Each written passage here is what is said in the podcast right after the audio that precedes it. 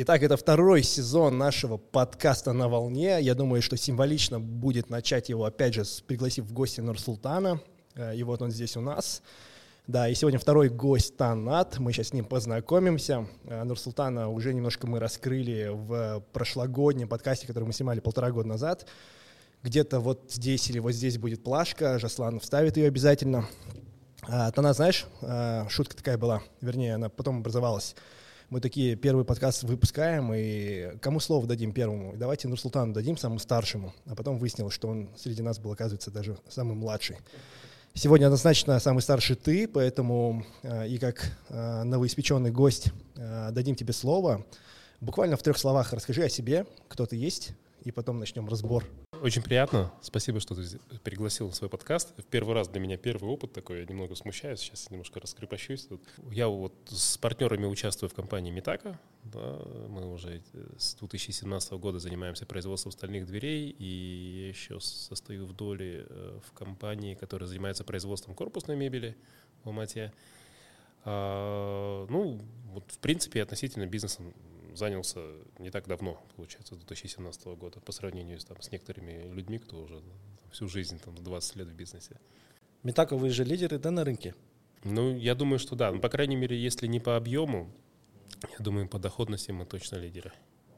То, что ты про него говорил, надо, наверное, чуть-чуть раскрыть. Он по-своему гений тоже систематизации именно со стороны финансов, правильно? Спасибо, да. да. Бизнес-процессов. Бизнес-процессов. Ну, вот мы да, участвовали да. на э, воркшоп, который организовывал Тонат. Он рассказывал про систему свою Пайрус, ты же тоже тогда был как раз. Пайрус, который они там внедрили, и благодаря нему там они выросли в доходе, выросли в обороте, стало все понятно, куда деньги исчезают, у него своеобразный подход, что не должно быть бухгалтерии в штате. Бухгалтера это там противники бизнеса, это те, кто играет за государство и так далее. Ну, вот, э, у Таната очень много интересного того, что э, нетрадиционное тоже по-своему. Но отличие, да, если говорить э, какой-то э, оппонировать, да, так скажем, у меня бизнес строится совсем по-другому, хотя я сейчас уже потихоньку приближаюсь к вам, потому что у нас сейчас вышел в компанию HR-директор, который как раз-таки э, заморочен на бизнес-процессах. И он сейчас выстраивает структуру, бизнес-процессы, и у нас все кардинально начинает меняться. Вот. Но первоначально рост, продажи, да. драйв и все такое. Это же про это. Ну, безусловно. Мы просто буквально неделю назад, да, где-то, или две недели назад с Тонатом встречались э, за обедом и сидели такие, жаловались э, друг другу, ну, жаловались в смысле, э, типа, что такое, мы такие умные, чего так мало зарабатываем, да, как монетизировать наш вот этот навык, умение выстраивать э, сложные процессы. Как раз-таки проблема в том, что в бизнесе мы больше выполняем роль такую поддерживающую, а не э, основополагающую, да, мы не отвечаем за продукт, мы не продуктологи в своем, так скажем, роде, да, мы, в принципе, хорошие второстепенные игроки в бизнесе, но каким образом это сделать так, чтобы выстроить может быть, какие-то бизнес-процессы как раз-таки вокруг вот этого навыка ключевого. И вот Тонат активно начал э, Э, размещать рилзы, э, я так понял, да, прогревать аудиторию на завтраки. А, кстати, завтраки проходят уже или... Ты, ты знаешь, у меня было там, пару завтраков, но э, на один человек не пришел просто на завтрак, а один, ну, он такой был, больше для меня разогрев, потому что там бизнес как бы небольшой, только стартап, и явно те подходы, которые я там предлагаю, но они все-таки да, Но я, кстати, стартапа. замечание хотел тебе написать. Ты рилсы, когда снимаешь, ты не указываешь дату завтрака, ты не говоришь, когда это будет, приходите на завтрак, и у человека, когда есть вопрос, а что за завтрак, нет ответа, он, скорее всего, не, ну, большинство могут не написать, а если будет конкретно дата завтрака, ну, дата и время, и место, куда нужно приходить, тогда может народу больше быть. Да, я уточню это. Спасибо, что ты сказал. А цель Каждый какая? То есть закрыть на консалтинг? Ты знаешь, я вообще как бы помню, когда в прошлый раз мы с тобой встречались, это было две недели назад, мне кажется, или больше. А в тот момент э, ты такую вещь сказал, что ну просто начни, а там поймешь, что, что в какой продукт будет. Сейчас я снимаю рилсы, и по факту я не знаю продукта, я просто пробую себя в этом деле и чувствую. Ну, встречаюсь с людьми, разговариваю, смотрю, чем я могу помочь. А, хотя нет, вот соврал, была у меня одна встреча, там э, достаточно крупный бизнесмен, женщина. Ну и как бы мы с ней о чем-то договорились, э, о том, что в последующем, может быть, будем вместе работать. Но это уже больше консалтинг, это больше как финансовый консультант. Я просто больше слушаю людей, как они меня воспринимают, что они хотят, и хочу под это э, придумать. Но я еще продукт не придумал, каким образом я буду делать. Поэтому просто снимаю сейчас. А как твои успехи? Мои в чем? В А, я, я ж га- финансовом. в консалтинге, я, я- я давай поделюсь успехами. Вот мы за июнь месяц перевыполнили наш план в два раза, как я уже писал, да. Мы ставили план на операционный убыток там, в 2,5 миллиона, а получилось аж 5. Это по какой компании? Это по филиалу в Алмате. А, по филиалам. Да, ну вот это первый опыт масштабирования, как раз-таки э, переделегировал, да, наверное, когда делегировал настолько, что ну, немножко потерял контроль, не, не контролировал какие-то моменты, слишком затянули с э, сроками и в итоге вот влетели в больший минус, чем э, рассчитывали. А насчет консалтинга, да, я вот провел уже два мероприятия, два интенсива касательно вот, управления финансами, управления, управленческого отчета в принципе. И очень странное впечатление, если в первый раз эм, был прям огромный заряд, я про вот это писал как раз-таки, то во второй раз почему-то был просто адский упадок. Меня так развезло. Я не знаю, может потому что долго было, может потому что за деньги. Но я не знаю, вот не, не могу понять э, причину, но мне что-то не понравилось это ощущение. Я ушел с таким упадком сил. Просто если вспомнить, что было, ну, я тогда тоже анализировал, ну, после первого э, мастер-класса, который он проводил для нас, ну, не за деньги, да, после мастер-класса у Амира горят глаза, он там вы- выходит, выкладывает пост о том, как все прошло офигенно. Он прям везде такой огненный, э, сверкает. А после того, как прошел тот мастер-класс, вообще ничего нет. Даже сторисов нет, никакой истории, никакой. Но причем важно понять, что прошло все написал, хорошо. Да, типа, что Да. случилось? Фидбэк отличный, у ребят поспрашивал, они очень довольны, причем говорят, что получили очень много таких инсайтов, которые не ждали, не только касательно там хардовых инструментов э, внедрения финансов, но и э, касательно там мышления в бизнесе, да. А, но вот что-то не то. Я пока еще у не меня смог есть мнение, у меня есть мнение, то, что я тебе тогда тоже написал, что когда ты просто так это делаешь, и ты максимально отдающий, и ты понимаешь, что за это тебе как бы, возможно, придет, но не деньгами, возможно, придет это там с другой стороны а, и, и так далее. Ты вообще не заморачивайся, то, что, вот, что, что это как-то да придет. Ты просто максимально вкладываешься для того, чтобы просто отдаться, быть полезным в моменте. Это охрененное чувство. Я тоже, когда так там те же самые мастер-майнды проводил или какие-то встречи, у меня после энергии было гораздо больше. Я не хотел это путать с деньгами. Ну, то есть это все делать платным, да, чтобы кто-то за это платил. Нет, лучше никто не платите, я буду просто так встречаться, буду просто так организовывать, давайте так, ну, как бы тусовку из этого сделаем. И как оказалось, у меня приход был он там с разных сторон, ты его не анализируешь, может быть, ваш рационально умный, э, логический мозг ищет, э, должно быть объяснение, откуда приход пришел, почему это пришло. Вот. А у меня типа отдал, на свободно отпустил, пришел, ну, наверное, да, может и нет. Вот. Да, может быть. Может быть, поэтому и решили вернуться к подкастам, потому что тут ценность прямо такая значимая. За последние полгода я так часто слышал, вот и мы не снимаем подкасты уже почти год, и вот первую половину времени почему-то никто не спрашивал, а за последние полгода участились вопросы, типа, а что не снимаешь, а почему, а, блин, так интересно было. И э, кто-то даже подходит и говорит, я подписан на тебя в Ютубе. Это вообще необычный комментарий, потому что там, да, иногда там, окей, там, с Инстаграм, ладно, там, Фейсбук или ВКонтакте, да, там, А YouTube не теряется от того, что ты долгое время ни- ничего туда не выкладываешь? Ну, актуальность твоей страницы не падает? без понятия. Нет такого? А, проверяли? Она, и- она и не выросла, чтобы упасть. Справедливости ради. Посмотрим, посмотрим. Вот сейчас возобновим. Э, Теперь э, задача сделать это чуть более системно, с той же системностью, как мы в бизнесе подходим, да. Может быть, что-то из этого выгорит. Э, За последний год, наверное, много чего поменялось в э, мироощущении, да, вот э, благодаря тому же мастер-майнду. Э, Может быть, это что-то привнесет в м, формат подкаста. Глянем. Хотел сказать, ты так классно сказал, как будто прям тост, и надо прям выпить.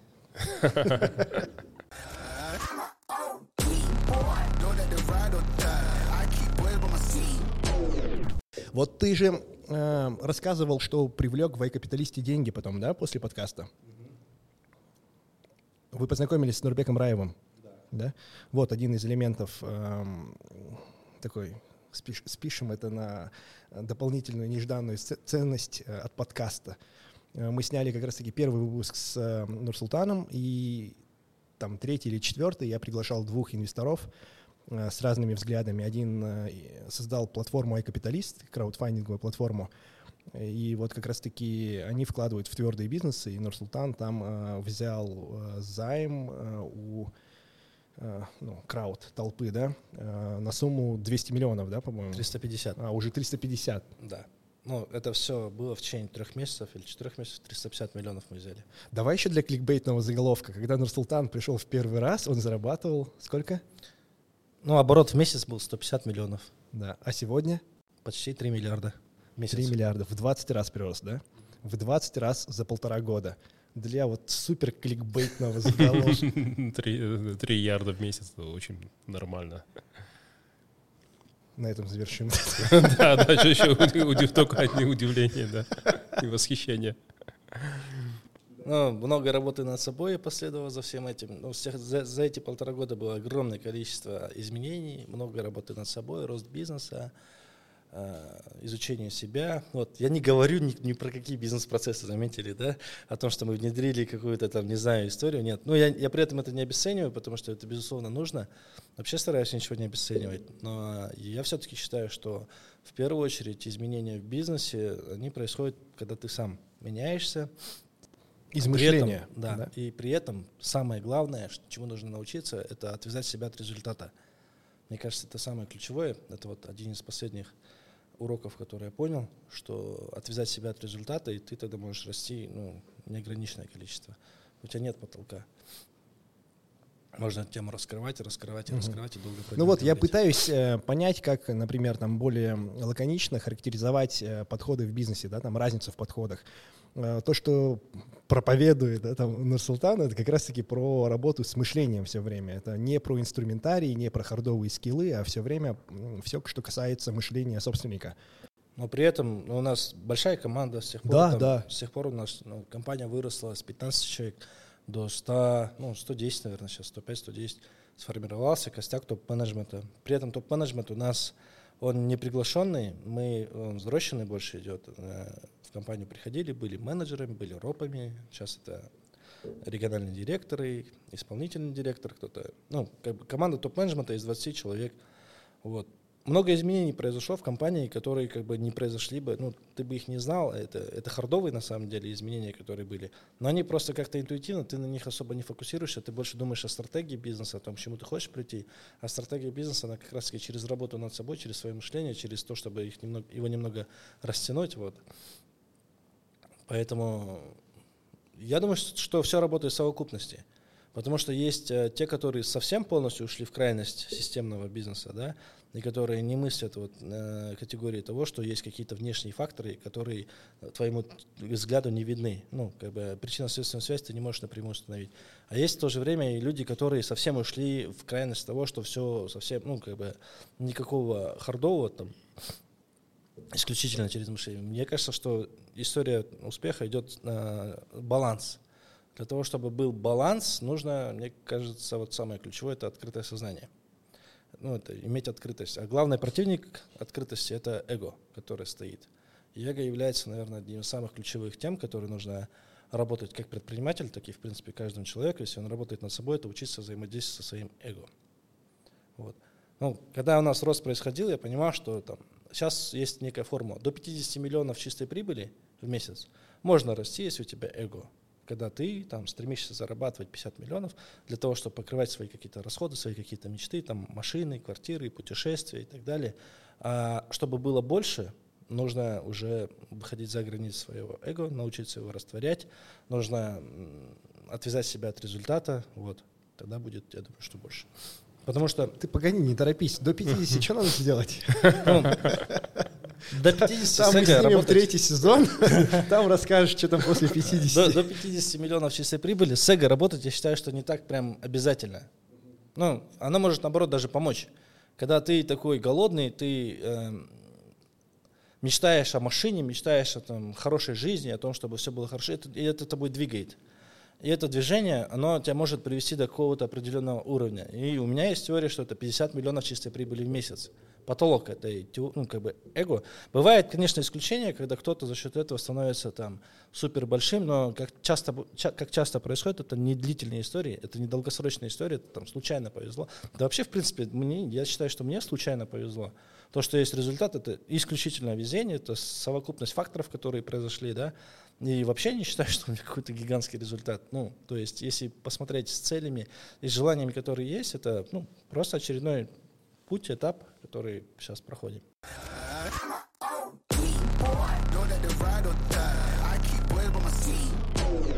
А ты-то надо вообще вы, смотрел выпуски подкаста? Нет, Я наверное? смотрел выпуск подкаста с Нурсултаном, когда он в желтом костюме. Я очень а, хорошо запомнил. Да, да, да. Мне интересно было. Ну, то есть я не все смотрел там на час с лишним. Да, вкратце история всего сезона заключается в том, как, э, как разные участники гости заставляли меня наконец-таки купить себе машину. Нет, а в чем подоплека была купить машину? А, вот как раз-таки э, Нурсултан же все время говорит про то, что расширять уровень нормы, да, повышать повысить э, уровень насмотренности. Вот эта история до 50 миллионов. Да, да, да. Вот, а я тогда был прям сильно упертый, ну, типа, ездить машиной и ездить, да, это вот ее jobs to be done, довозить меня до работы, и он исполняется, и, в принципе, нормально, да. А вот как раз-таки альтернативный вариант, э, вот этот, э, кайфовать от вождения или что-то еще, этого не было абсолютно. И что произошло, когда ты купил уже машину? Изменился у тебя? Вот я не знаю пока, я не знаю, я не знаю. Не, ну, Ламира тяжело это отследить, я считаю, потому что для него это вообще не является... Не, как, когда он покупал, он купил компромисс. Он не купил ту машину, которая, которой он горит. Вот я покупал, когда последнюю машину, я просто сел за руль, я даже не собирался покупать, я сел за руль и говорю, беру. И типа выхожу с автосалона, она стоит типа 110 миллионов. Я такой выхожу с автосалона, думаю, вау, у меня тачка за 110 миллионов. Так, обрадовался, забыл. Все. Потому что для меня становится нормой, что у меня тачка за 110 миллионов. И типа ты едешь, ты понимаешь, что он стоит, ну, как бы ты уже потом не думаешь даже, даже о том, что она там каких-то там определенных денег стоит. Просто она есть. Но уровень точно вырос, потому что, например, мы в феврале, вот я купил эту тачку в, в пятницу, да, по последней неделе февраля, на следующей неделе мы продали на 1,2 миллиарда. Это абсолютный рекорд компании продаж за неделю. А, то же самое было и, и с предыдущей тачкой, которая тоже прям зажгла. То есть я в это, так скажем, верю, потому что мне это выгодно в это верить. И, ну, раз я тем более такие поступки совершаю, мне нужно это как-то оправдать, оправдать перед собой, оправдать перед командой. Все-таки деньги-то с компании вытаскиваю, они херачат как бы. Вот. Ну, в то же время у нас там все автомашины, автомобили, которые есть, они все ну, в компании доступны. Когда уезжают, там, они, любой может попросить взять, ездить там и, и старые машины, которые есть. Поэтому а Амир, когда купил свою тачку, он купил ее так. 22 миллиона за Ягуар, сейчас это хорошая цена. Да, в принципе, адекватно купить, он сделал такой компромисс, он договорился с собой, что это будет нормально. А я когда ему рассказывал о том, что тебе нужно что-то совершить, это было, ну, типа, выйти за грань того, что ты делаешь обычно. А он схитрил. И теперь говорит, я не знаю, работает или нет. Его эго выгодно обесценить это. То есть это опять-таки история с эго. Его эго, ну это мое мнение, все, что я говорю здесь, исключительно мое мнение, поэтому не обижайтесь. Его эго выгодно обесценить то, что это, ну как бы эта история есть, потому что его эго, там условно до 31 года привыкло, что бизнес достигается через там таблички, через системы, через работу с данными и так далее. И тут тебе какой-то Нурсултан приходит и говорит, купи тачку, разбогатеешь. Ну как бы ладно, хорошо, послушай, куплю тачку, да, его эго было выгодно сделать компромисс, купить тачку, ну, ту, которая согласится, и потом сказать, не знаю, Нурсултан. Не-не, я на самом деле не обесцениваю, я действительно, да. Не, э, как бы я, я говорю, что не то, чтобы ты обесцениваешь, ты же не обесцениваешь это ни в коей мере, а как раз-таки твоему эго выгодно... А, эго это что такое вообще? Это защитный механизм психики. Потому что эго, ну, это я опять все услышал от других людей, вот, а, защитный механизм психики, который, ну, эго формируется из детских травм, вот, защитный механизм психики, его психика как нарушилась бы, ну, не, и психике было бы обидно, типа, 31 год ты херачишь, бизнес строишь по одному методу, вообще думаешь математическим анализом, построением структуры, а тут оказывается все по-другому, правильно? Вот, поэтому, чтобы этого не произошло, был на один компромисс. Но это мое мнение. Вот. Да, это, не, на самом деле в этом огромная проблема, да, потому что мне вот тоже друг недавно говорит, слушай, ты ведешь бизнес, как будто бы ты топ-менеджер Лукойла, но есть проблема. Твой бизнес, говорит, не Лукойл. Я такой, да, есть в этом проблема. Ну, ты знаешь, есть еще такая поговорка, э, если ведешь бизнес э, как маленький бизнес, то у тебя будет маленький бизнес. Если ты ведешь бизнес э, как крупный бизнес, то он рано или поздно станет крупным. У этой поговорки должна быть оговорка. Играй на хорошем рынке тогда. Ну, да, согласен с этим делом. То есть внешняя среда, она влияет. Супер. Ну, любой бизнес начинается с того, какой у тебя рынок. Но мы Амиру сами уже два года говорим о том, что да, у тебя рынок маленький, может быть, это не так, может быть, нужно пересмотреть. А может, он еще найдет свой рынок, то есть, ну, мало ли, там, франшизу запустит. Мне кажется, мы сейчас жалеем Амира, да? Нет, нет, нет. Ну, давайте не будем превращать в мой разбор, да. Тут момент еще такой, то, что э, но есть прибыльность, да, там есть, может быть, бизнес с небольшими оборотами, но очень супер маржинальный. Да. да. Это и ты вытаскиваешь по полной программе, вообще не думаешь об этом. Может быть, э, бизнес полностью автоматизирован, то есть ты им фактически никаким образом не занимаешься. То есть ты дофига зарабатываешь, но твой эмоциональный ресурс сохранен. Ты на небольших оборотах, там раз в месяц заходишь в компанию, тебе приносят кэш, тогда почему не иметь такой бизнес? Но это не моя история. Не, на самом деле очень много факторов. Я за многое люблю и Тенфит, но вот благодаря, опять же, той же насмотренности попробовал разные бизнесы. Э, как будто бы есть очень много вариантов попроще. Ну, либо мой очень сложный вариант, нужно действительно как-то его возрастить таким образом, чтобы не было обидно за все вложенные усилия. Ну, да ладно эго обо мне. Да, да, да, да, да, эго, чтобы не было обидно. Э, ну, ты же вот тоже с таким же подходом к бизнесу относишься. Очень много скрупулезного счета и... Ну, да, я вот сейчас Нурсултана внимательно слушал, и э, когда вот ты сказал про то, что э, вот результат — это надо самое главное получать удовольствие, работать над собой и отвязать себя от результата. Мне кажется, сейчас у нас не получится такой э, спор, потому что я во многом согласен в этом плане. Потом, любой бизнес, вообще любой результат — это работа над собой.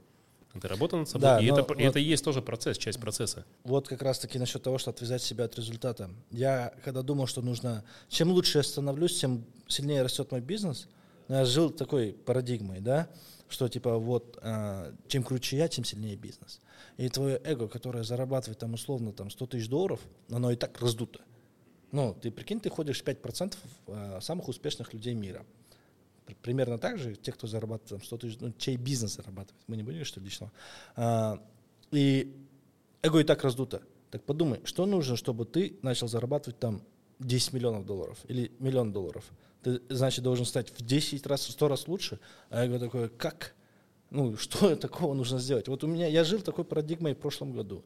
И судьба как раз-таки, мозг меня направил в Перу, да, за поисками этих ответов, потому что я поч- ну, почитал, что а, много информации было о том, что в Перу как раз-таки ну, все эти церемонии, которые там происходят с шаманами, это как раз-таки тебя там отправляет на какие-то космические уровни, которые тебя делают там ну, в 10 раз лучше. Мой мозг так считал, считал эту информацию и полетел в Перу. А вернулся я совсем с другим оттуда. Отвязать себя от результата, это как раз-таки понимать, что ты можешь оставаться точно таким же, как был 10 лет назад. Ты можешь через 10 лет быть точно таким же, как, какой ты есть сейчас. А цифры, они могут быть абсолютно разными. Как 100 миллионов долларов чистой прибыли в месяц, так и 100 тысяч тенге. Вот.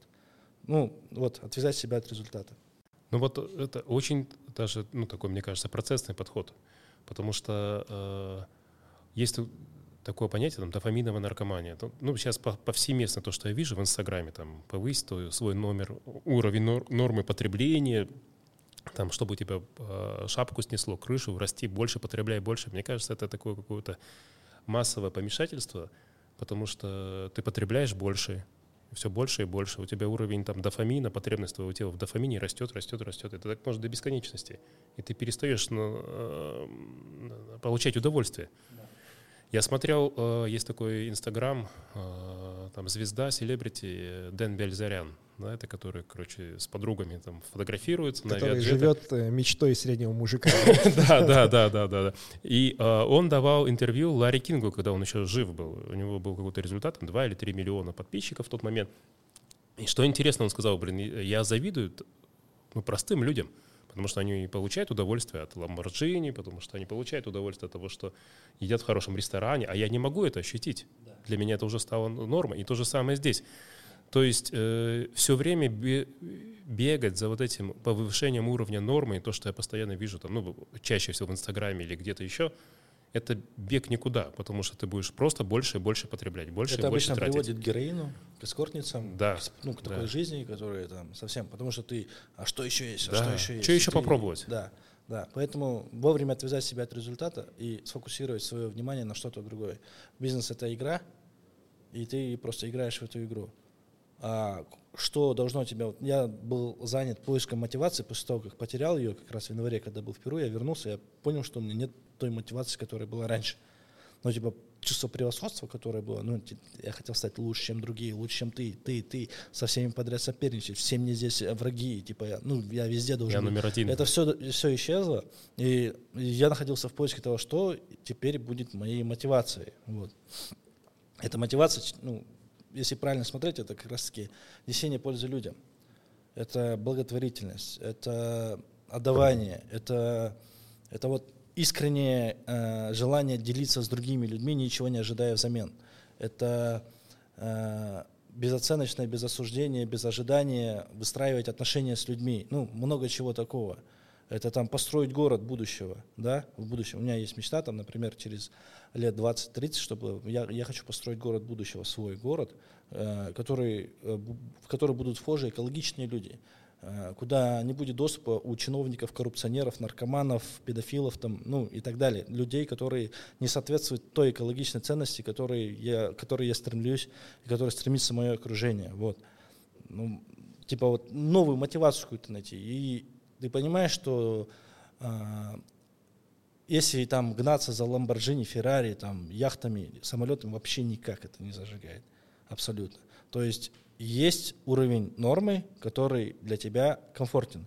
Вот. Я сейчас выстраиваю свою жизнь так, что перелеты бизнес-классом, это ладно, там отдыхи в отель, просто комфорт. Это для тебя комфорт и удобство. Это ни, ни в коем случае не позерство, это ни в коем случае не показуха, там, тот, тот же самый автомобиль. Ни, ничего не является тем, что ты хочешь похвастаться или показать, типа, смотрите, какой я крутой. Нет, это исключительно мой комфорт, мне удобно, мне нравится, мне хорошо, это дает мне энергию, это дает энергию моей семье. Я готов тем самым да- идти дальше, играть в эту игру еще больше, еще сильнее, зарабатывать, больше делиться, больше отдавать. Вот примерно такой путь, по мне, он более правильный, нежели когда ты пытаешься там зачем-то непонятному гнаться, к чему потом придешь, хер пойми, скорее всего, ну, по статистике, это героин, это эскортница, это там ну, много чего такого. Так, погодите, я запутался, так мне машину новую покупать? Ну, до, до 50 миллионов, да, если... А, все-таки Как до вам 50 миллионов Тебе вообще-то не грозит, по сути, да? Тебе такая история не грозит, да. Чтобы наиграться, нужно сначала поиграть. Вот мне сказал один из гостей подкаста. Вот, Амир говорит, ты, ты, ты, ты еще не, не играл.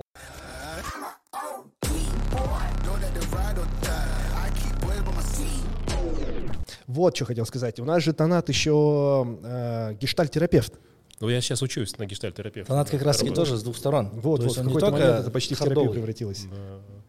Ну, э, это классная история, потому что у меня гештальт э, подход в организациях, то есть чем я занимаюсь. То есть это компании, бизнес, и я пытаюсь практиковаться. Мне нужно, короче, наработать какое-то определенное часо- ч- количество часов, чтобы практику получить. И поэтому я э, еще и консультирую. Ну, так, чуть-чуть немного. Но это интересная история, потому что вот это то, что, про что Нурсултан говорит, этот переход бизнеса из состояния, например, там, э, из достигаторства, из культуры силы, допустим, в культуру согласия, это такая э, очень хорошо описанная история, потому что человек, в конце концов, уже, ну вот мы знаем историю, когда люди уезжали в Тибет, да, медитировать, когда что-то хотят хорошее сделать, и это это определенный уровень бизнеса, развития. То есть э, любой бизнес, любой бизнесмен, если он растет не вширь, то есть больше зарабатывать, а вот высоту, да, куда-то куда вверх, то э, рано или поздно да, состоявшиеся бизнесмены, они приходят в эту историю о том, что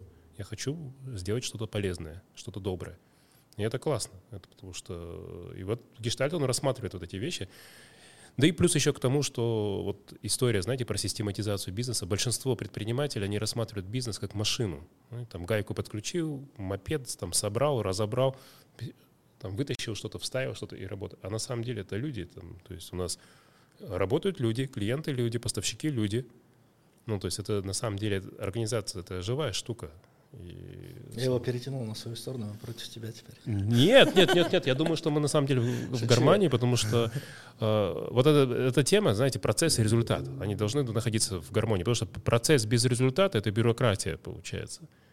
А результат без процесса — это такая недолгоиграющая шту, штука вообще сама по себе, потому что Посмотрите, чтобы пробежать марафон. Результат без процесса вообще не имеет значения. Да, результат без процесса, он вообще не имеет значения, потому что, в принципе, это невозможно. Ну, это возможно, допустим, допустим, можно пробежать марафон, но это будет, скорее всего, твой последний марафон, если ты не тренировался.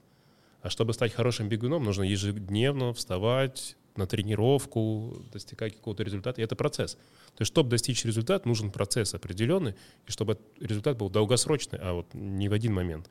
Потому что э, вот когда я занимался бегом, но мне сказали, да, ты можешь пробежать марафон, но это будет просто последний твой марафон. Ты после этого никогда не встанешь, никогда ну, то есть не побежишь. краткосрочные перспективы и Да, если ты хочешь какой-то да? долгосрочной перспективы, тебе нужно там знать, как это сделать правильно и какой процесс сделать. И самое главное, чтобы это ну, не заняло все твои усилия, чтобы ты там добежал и умер. Потому что мы знаем, да, историю там про э, чувака, который пробежал марафон. Он Первый, от- с чего все началось. Он пробежал и умер. Ну, то есть это был его последний марафон. Поэтому процесс, он нужен э, для достижения результата. Обязать, это обязательная составляющая. Но, и, но можно достигать каких-то результатов без процесса. Ну, то есть пойти и сделать, условно, да? Но если так к этому вопросу подходить, то в конце концов ты, ну, рано или поздно иссякнешь. Но не заигрываться с процессами. Да, то есть любой процесс, он должен приводить к результату, знать, понимать, ради, ради чего ты делаешь, потому что это просто превращается в бюрократию бесконечно, ну, там, делать что-то ради чего-то, то есть и, ну, это странная история будет для... И это и в бизнесе, и в деле, и в спорте, и, ну, вот сейчас наша теннисистка, да, ну, не наша, она как бы корни с России, но играла от Казахстана, ну, она тренировалась, она тренировалась, чтобы выиграть Уимблдон, я уверен, что она прошла большой путь. Мы это сейчас только видим раз ее, я, честно сказать, узнал про нее вот два дня назад, когда все началось. Сори. 80%. Да, 80%, 90%. А девушка тренировалась, я уверен, она там ходила на тренировки, она пережила вот этот там кризис, когда России там запретили э, с этими, с допингом, допингом. Для нее, наверное, было какое-то определенное решение, шаг там играть за Казахстан. То есть, э, человек тренировался, это процесс. Он тренировался, тренировался, в конце концов вы- выиграл Уимблдон. А мы все видим результат. Вот у него кубок там, все зашли в э, интернет, посмотрели, сколько там же она денег получит за этот, за этот кубок. Нет, в целом-то понятно, что она тренировалась. Э, Вопрос лишь в том, ставила ли она себе целью Уимблдон. Да? Очень думаю, много людей, ставила. кто тренируется и, и ставит себе цели на уровне, там, не знаю, чемпионата, может быть, там, города или страны. Тут э, вопрос в том, как прийти к тому, чтобы ставить цели вот такие более масштабные и идти к ним. Ну, тут уже вот про, Что- э- что с про этим эго. сделать? Про эго тут Все-таки вопрос. эго или... Оно в паре работает. Оно в паре работает. Ну, Не, почему? Большие цели это же хорошо. Это, же- это обязательно это хорошо. А офигенно. как научиться это делать? То есть вот что, что-то мешает же людям ставить большие цели. Ну, я думаю, что нужно поставить цели там на несколько лет вперед. И чтобы они были максимально большими. Ну, лет на 30, на 40. Ну, я себе поставил цель, условно, свой опыт расскажу. Да, город построить – это одна из моих целей. Для того, чтобы город построить, мне нужно зарабатывать там от 100 миллионов долларов, ну, не мне, а моей, моей компании, бизнесу и корпорации, которые от 100 миллионов долларов там чистой прибыли в месяц. Для того, чтобы это был тот город, который как бы есть примерно там в концепции. И учитывая наш рост, мы понимаем, что мы сейчас отстаем. Ну, к примеру, через там, Погоди, а как, как ты э, выяснил, сколько нужно денег, чтобы построить город? Мне Я, я вообще не ты читал это- ничего. Это исключительно все интуитивно. Просто такой запрос внутри. Сколько нужно? 100 миллионов долларов надо зарабатывать. Окей, вот 100 миллионов долларов. Это не просчитывалось, но я обычно привык доверять своей интуиции и всегда, в принципе, именно так и действую, без проверок каких-либо цифр, там, э, данных. Ну, внутренний запрос, первый ответ, который приходит, скорее всего, он часто правильный. А, Я верю в это. И, ну, типа, 100 миллионов долларов нужно зарабатывать, компания должна приносить. И то, хер пойми, что в мире произойдет за эти там 20-30 лет, да, но будем надеяться, что даже те изменения, которые обязательно произойдут, они ну, позволят нам ну, проживать жизнь так, как она есть, в принципе. Вот. А, И сейчас, например, мы отстаем. То, что мы сейчас зарабатываем, это сильно меньше, чем по динамике должно быть 100 миллионов долларов. Вот. Поэтому ты, э, когда ставишь цель выиграть все четыре шлема, да, 20 раз условно, выигрывая первый Уимблдон, ты, опа, первый есть. Мне 22 года, или сколько, и 23 года? 23 года, вот. Ну, я условно говорю, когда ты ставишь уже максимально большую цель, ты понимаешь, опа, первый, первый шлем есть, погнали дальше. Вот, идем дальше, идем дальше, идем дальше. У нас есть цель там, или стать теннисисткой номер один в истории. Там сколько выиграла Шарап, э, этот, Сирена Уильямс? 23 шлема или сколько там? Я не знаю точно. Вот. Ставишь какое-то количество, и ты понимаешь, что это цель, ну, тогда эго как раз-таки оно не мешает. Оно такое, наоборот, подталкивает, подталкивает идти дальше. Это когда есть у нас, наоборот, не масштабные цели. Когда у нас нет масштабной цели, мы можем к чему-то прийти и такие, типа, круто, вот я крутой, там все, там супер, шикарно. А когда ты сравниваешь то, то, тот результат, который есть с тем, к чему тебе нужно прийти, и то, что у тебя есть, в принципе, долгосрочно, ты понимаешь, что ты еще не этот, не подрос. Вот когда, а, если мы, есть цель, там, сделать так, чтобы до конца года выйти на уровень 300 миллионов чистой прибыли в месяц. Вот. И если я выйду на этот, ну, компания выйдет на этот уровень, мы будем понимать, что и более-менее мы идем в направлении, которое мы себе поставили на долгосрок. Я расписал, у меня есть цели, которые вот долгосрочные, их штук 10, их немного, которые на 20-30 лет. И есть по годам я расписал, сколько денег должен зарабатывать. В 31 год сейчас, да, 32, 33. Каждый год какой прирост должен происходить в компании. И я очень, как бы, этот инструмент, я подсмотрел, этот инструмент, он как раз-таки помогает э, отвязать себя от результата и не думать, что ты крутой. Ну, эго твое контролировать, так скажем.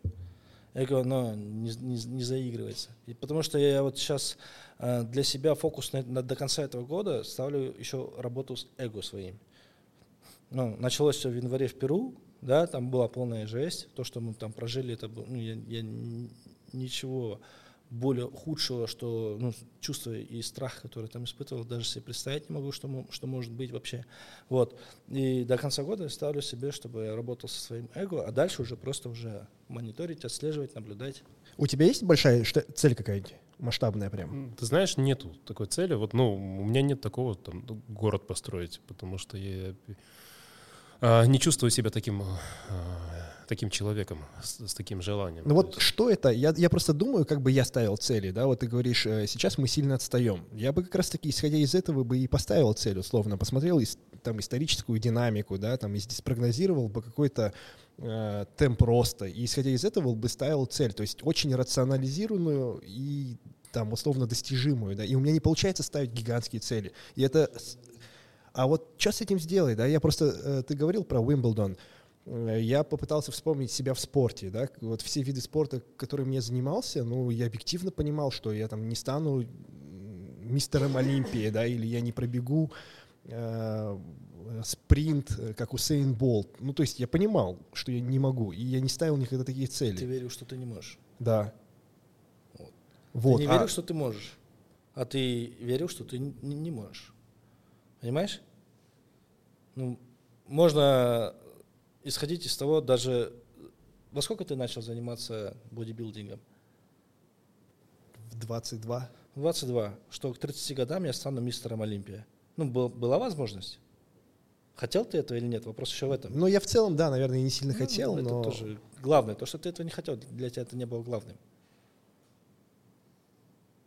А для меня, например, цель, она очень важна. Uh-huh. Я думаю, что для спортсменов, которые выбирают спорт как спутник всей своей жизни, для них тоже это супер важно. Мне очень интересно вот, э, то, что есть у спортсменов. У спортсменов есть эта ментальная сила, которая постоянно их тянет вперед. Э, тот же самый там Криштиану Роналду, футбол. Или Майкл, Майкл Джордан, это вообще ярчайший пример. Да? Вот кто не смотрел фильм на Netflix «Последний танец», да? «Последний танец» называется же. «Последний танец» вот просто обязательно нужно посмотреть, потому что там как раз-таки про ментальную силу, одного человека, можно сказать, Майкл Джордан, который вот приходит в Чикаго Буллс и говорит, мы станем чемпионами.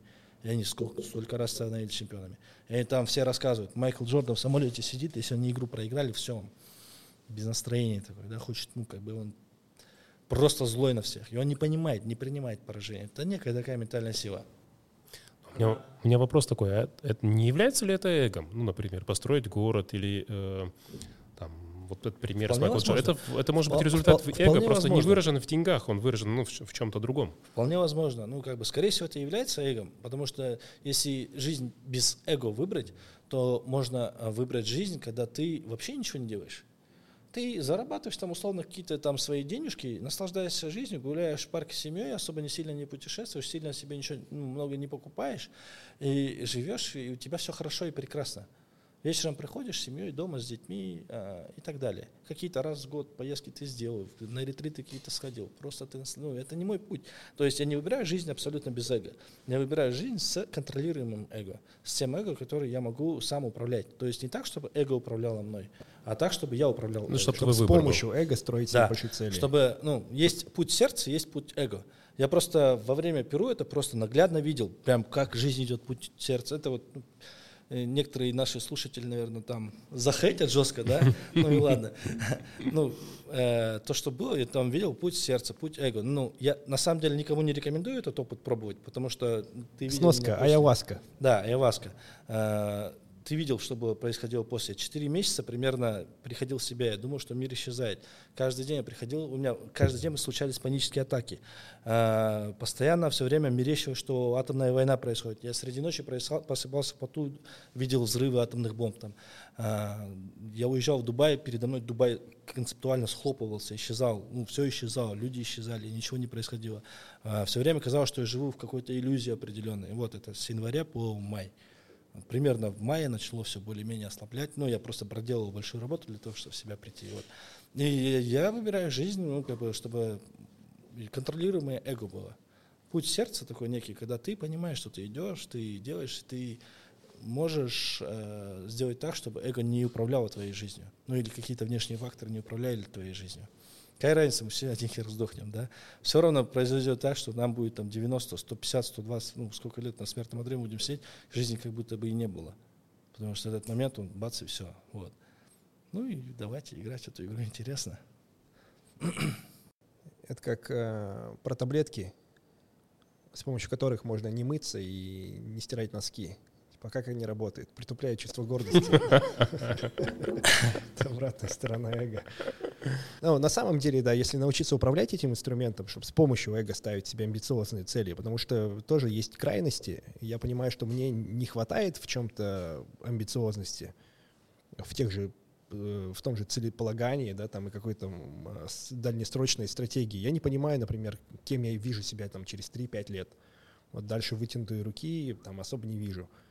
И что с этим делать? А если ты не можешь визуализировать себе цель, как к ней идти? Там, а тебе она надо? Ну, как будто надо, потому что если не ну, Все говорят, что надо. Да, все говорят. Может, а это твое понять. говорит, что надо.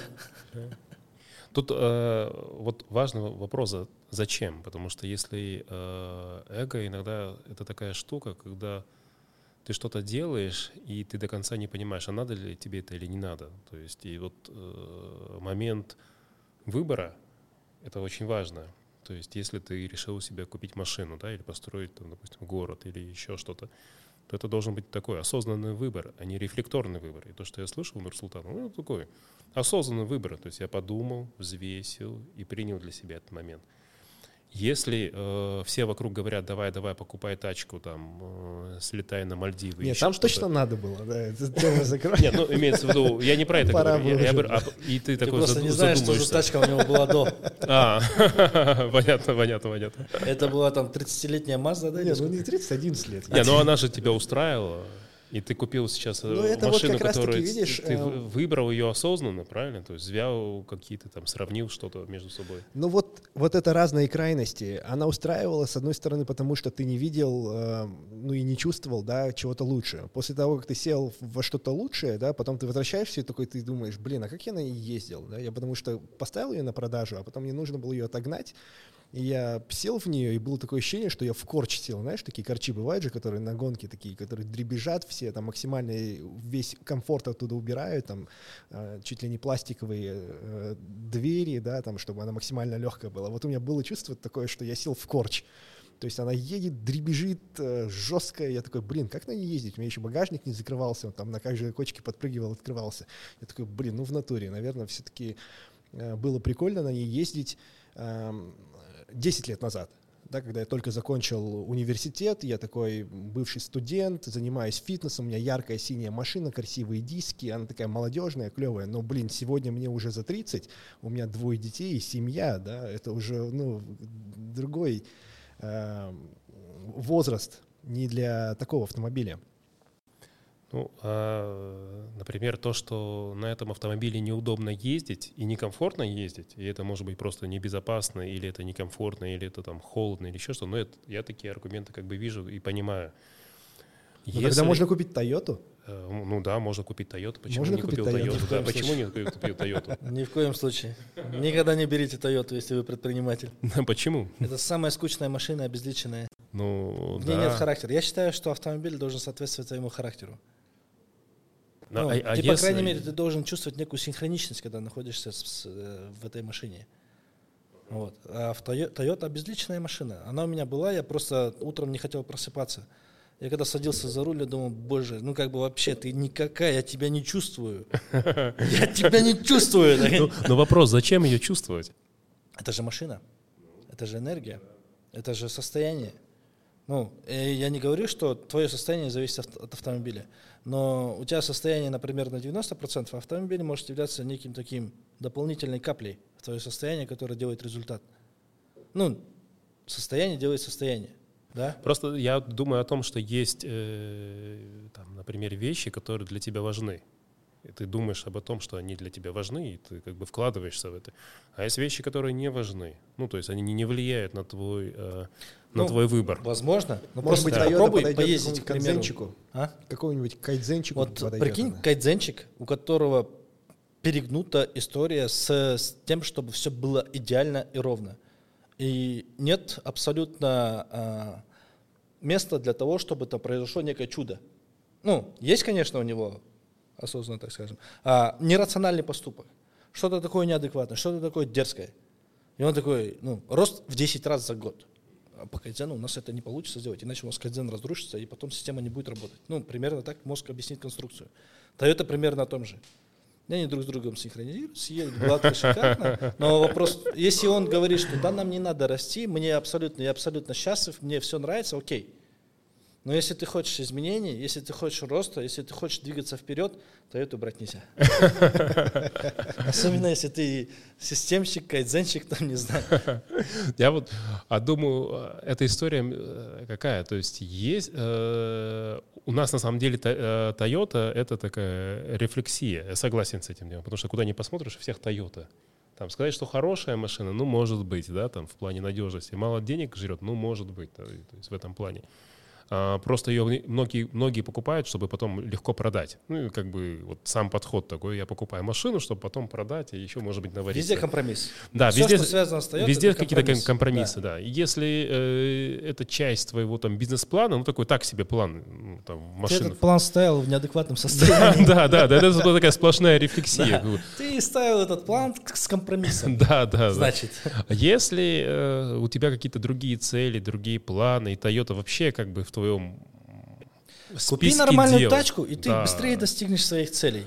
Ну, может быть, на это вообще не парь. Помните там знаменитая история, не знаю, правда это или легенда, да, Эйнштейна были всегда одинаковые костюмы, чтобы не тратить время на Это выбор. нормально. Я считаю, что вот я тоже хочу взять все одинаковые костюмы, чтобы Да. не заморачиваться над тем, как одеваться. Есть, есть, наверное, чуваки, которые покупают машину так, лишь бы была, потому что это его промежуточная история. Ну, возможно, это Или может быть такси, некое может быть. исключение. какой-то. Да, да, то есть Там он Уоррен Баффет, например, ездит на с- 30-летней машине, ну, е- Восстанов- Ну, кстати, он тоже, причем. он Да. инвестор, он Да. не предприниматель. Он вообще другого склада человек. Он со старичками своими играет в Джо, зарабатывает миллиарды долларов, все деньги вкладывает в благотворительность и живет себе. Идеальная жизнь. Не, на самом деле он там не стремится ни за какими пентхаусами и так далее, ему это нахер не надо. Но мы Уоррены Баффеты, ну, как бы все те, кто выбирает Toyota, вы Уоррены Баффеты, возможно, вы хотите ими стать, но подобные люди, как бы, достаточно редкостные, именно поэтому они ценны. Ну, э, здесь э, я, я полностью согласен с Уоррен Баффет. Я не Уоррен Баффет, но я согласен с тем, что он знает свой путь, знает свою цель, и там в этом пути, в этом плане его, его мастер-плане нету такого пункта, как «купи хорошую машину», потому что она никакого влияния не имеет ну, на, него. Там у него есть самолет, по-моему, да, чтобы лучше Да, если ты- передвигаться. Ну Вот да, у если него у тебя- просто это уже другой уровень Да, да. Если Да, у тебя но- есть там условно там даже 10 миллионов долларов, и ты говоришь, я выбираю ездить на Тойоте, и ты заработал их честным путем экологично, плюс у тебя продолжающийся рост, и ты говоришь, я выбираю все равно ездить на Тойоте, давай, конечно. Я просто хочу Это же э, редко. под- подчеркнуть то, что у тебя есть цель, там, допустим, ты ее выбрал, у тебя есть там путь к этой цели.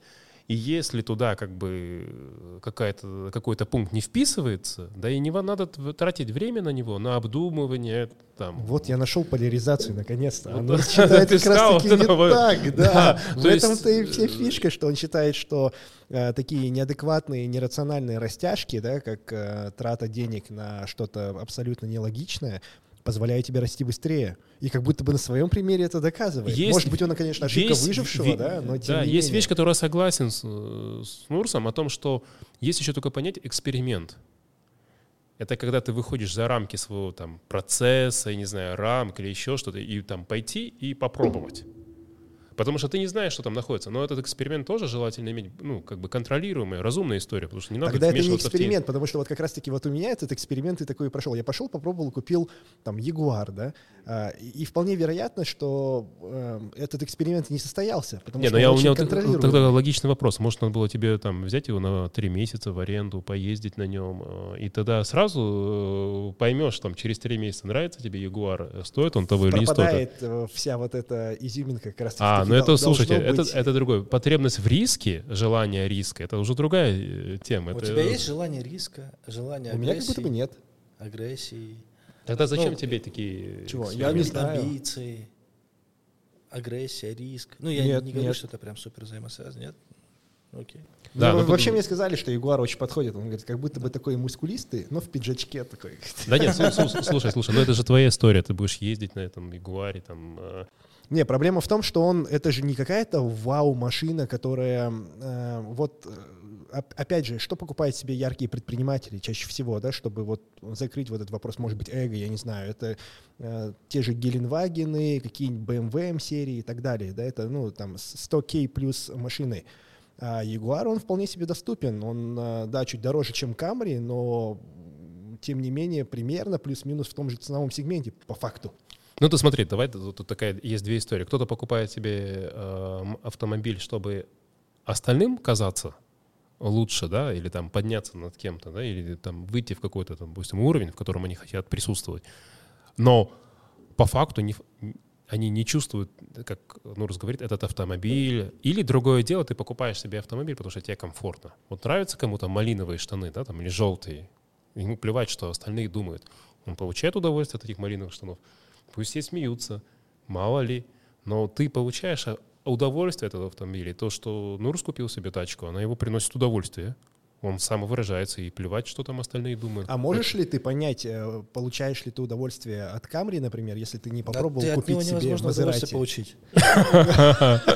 От Камри невозможно получить удовольствие. У меня- Я- не Да, да.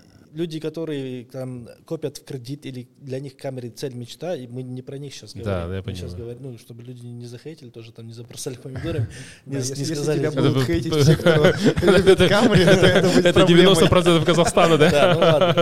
Lexus Ну, Camry. я, я говорю сейчас конкретно про э, предпринимателя, который зарабатывает деньги, стремится к улучшению там, целей и говорит о том, почему у меня нет амбициозных целей. Я их хочу иметь, я про них говорю. Я думаю, что э, если человек ставит себе цель, ну вот я хочу этот автомобиль, да, э, то есть и неважно по какой причине, или над остальными подняться, или э, получать от него удовольствие. Это, это его цель, это его история. То начинай. Тут смысл, знаешь, такой, э, как будто бы ты э, в данный момент ты можешь себе купить автомобиль, который там составляет, ну, например, 2-3 твоего месячного дохода. Да? Но можешь купить автомобиль, который составляет год твоего дохода. Вот, Нурсултан, он э, говорит про то, что стоит купить автомобиль, который сильно дороже для тебя сейчас, и он позволит тебе создать такие условия. Нет, а себя, давай чтобы спросим, вырасти. Ну- Нурсултан, сколько бы это было месячных, ну, я не знаю, если можешь ответить, ну, на тот момент, когда ты его приобретал, насколько это было там тебе, э, твой бюджет. Если это три, условно, месяца, то я согласен. То, ну, тут, Нет, ну, до трех. До На трех месяцев, до трех, да. было- я, честно ну, два. я думаю, что это очень был такой разумный подход, потому что... Ну, у нас бизнес, он не такой, что ты можешь, например, всю, всю прибыль вытаскивать. Ну да, в оборотке всегда Да, остаются деньги, да. Да, все должно, ну, вообще в идеале, чтобы все оставалось оборот. Чем больше денег, он- хоть миллиард туда сейчас залеем, миллиард спокойно исчезнет. Вот, сколько денег там, и поэтому это Два месяца примерно. Месяц даже, наверное. Месяц, Слушай, ну да. я вот согласен, если ты покупаешь автомобиль условно там от одного месячного до трехмесячных доходов н- тех денег, не которые у тебя там ты зарабатываешь, да, условно, а те, которые ты вытаскиваешь из бизнеса, ну там а дивиденды ежемесячные, да, или еще что-то, все отлично, то есть, ну прям это разумный подход. Если человек там, допустим, покупает автомобиль там на три года своего бюджета, там, ну или ус- условно больше одного года, то это уже история не про бизнес и не про бизнес. В прошлом году, когда я покупал первый гелик, ну, 16 года, на- в апреле месяце, то у нас тогда оборотка в месяц составляла там 200 миллионов, 250 миллионов в месяц. Чистая прибыль там 15 миллионов, 10 миллионов, там, ну, по-разному. У нас э, до 20, короче. Даже, ну вот, до 20, сильно меньше 20, наверное, даже. 15, вот, от 10 до 17 миллионов. И на, у меня в моменте вообще не было мысли купить гелик. Это мне друг, меня, э, Олжас такой, сели за руль, я еду на машине жены, на Hyundai Туксоне, и он говорит, блин, ну что это, говорит, машина вообще никак с тобой не соотносится. Я на него смотрю, спасибо, что подтвердил, поехали в автосалон. Мы поехали в автосалон, я говорю, я посмотрел гелик, денег на, ни на счету, ни в компании нету. Гелик э, увидел, говорю, все, беру. Он стоил там 44 миллиона, кажется. И в тот же момент нам 100 миллионов какой-то клиент оплатил. Ну, при оборотке там в месяц 200, да, я вытащил деньги. И мне бухгалтер говорит, это же клиента деньги. Я уверен, завтра упадут деньги. Ну, завтра, ну, типа, очень быстро мы все восстановим. И можно сказать, на предоплат, на аванс клиента. Но тем не менее прибыль э, условно была, да, в районе Ну, там, 20 миллионов. Вот, потому что я историю дорассказываю. 9 апреля у нас оборот компании э, 25 миллионов за апрель был. И в итоге, вот с того момента, как я купил этот гелик, 950 до конца апреля. И это было типа бум, в три раза больше, в четыре раза больше, чем обычно. Сразу после покупки машины. Но это же случайность, возможно. Что это, непонятно. Ну, в принципе, так получилось. И с тех пор, вот у нас, там, например, с апреля месяца мы пошли сразу 900, миллиард, 900, миллиард. Там, Ну, в октябре, там, я думал уже, что нужно еще сделать. Ну, это же просто гипотеза, это нужно протестировать. А поеду-ка я в дорогой отдых какой-нибудь. И впервые там потратил 10 миллионов на отдых. Приезжаю, а миллиард шестьсот. И сейчас там примерно, ну, я сейчас говорю, что как раз это работало до определенного уровня. Сейчас я понимаю, что, скорее всего, уже так работать не будет, нужно идти за другое. Я согласен с этой историей о том, что есть предприниматели, кто вообще не вытаскивает доход. Ну, потому что или не уверены, или не умеют считать. Помнишь, мы с тобой это обсуждали? Многие предприниматели, они до конца не знают, сколько они зарабатывают. Ну, так, буквально. В смысле, нет. То есть мало таких историй, где э, он каждый месяц считает свой отчет о доходах и расходах, считает свою оборотку. И главное, баланс. Да, и там баланс, и все дела, и так далее, подобное. И он приходит, ему говорит, предприниматель, бухгалтер или финансовый директор приходит и говорит о том, что сегодня вы заработали вот столько-то, можете вытащить вот так вот. Таких предпринимателей мало. Но есть, э, и это тоже плохая история, потому что самый главный актив любой компании – это собственник или собственники, да, в зависимости от состава учредителей. И если они не мотивированы, если не получают удовольствие от бизнеса, если они не могут э, там пашут, пашут, пашут, а ничего не берут, их мотивация так же, как и у, обычных людей, падает. Мы все время говорим о том, что давайте мотивировать продавцов. А кто будет сам себя предпринимателем мотивировать, насколько он себя любит, не любит. И вот этот важный момент, то, что помимо того, что ты работаешь, ты должен еще вытаскивать деньги, тратить их, там, я не знаю, распоряжаться, но, по крайней мере, откладывать там, на будущее, не знаю, или тратить на себя. Это тоже важный момент. То есть э, нет смысла там пахать, пахать, пахать, пахать, если, и ты, если ты из этого бизнеса не берешь. Ну, хуже всего, когда э, есть еще такие моменты, когда ты, кто-то берет там в аванс. Это тоже как бы такая, да, неадекватная история. Но если ты заработал, ты знаешь, что эти деньги есть, и ты их не берешь, ну, это тоже неадекватно, потому что ты сам себя же демотивируешь. Да, тогда на этой ноте мы завершаем. Все. Спасибо. Спасибо. Спасибо.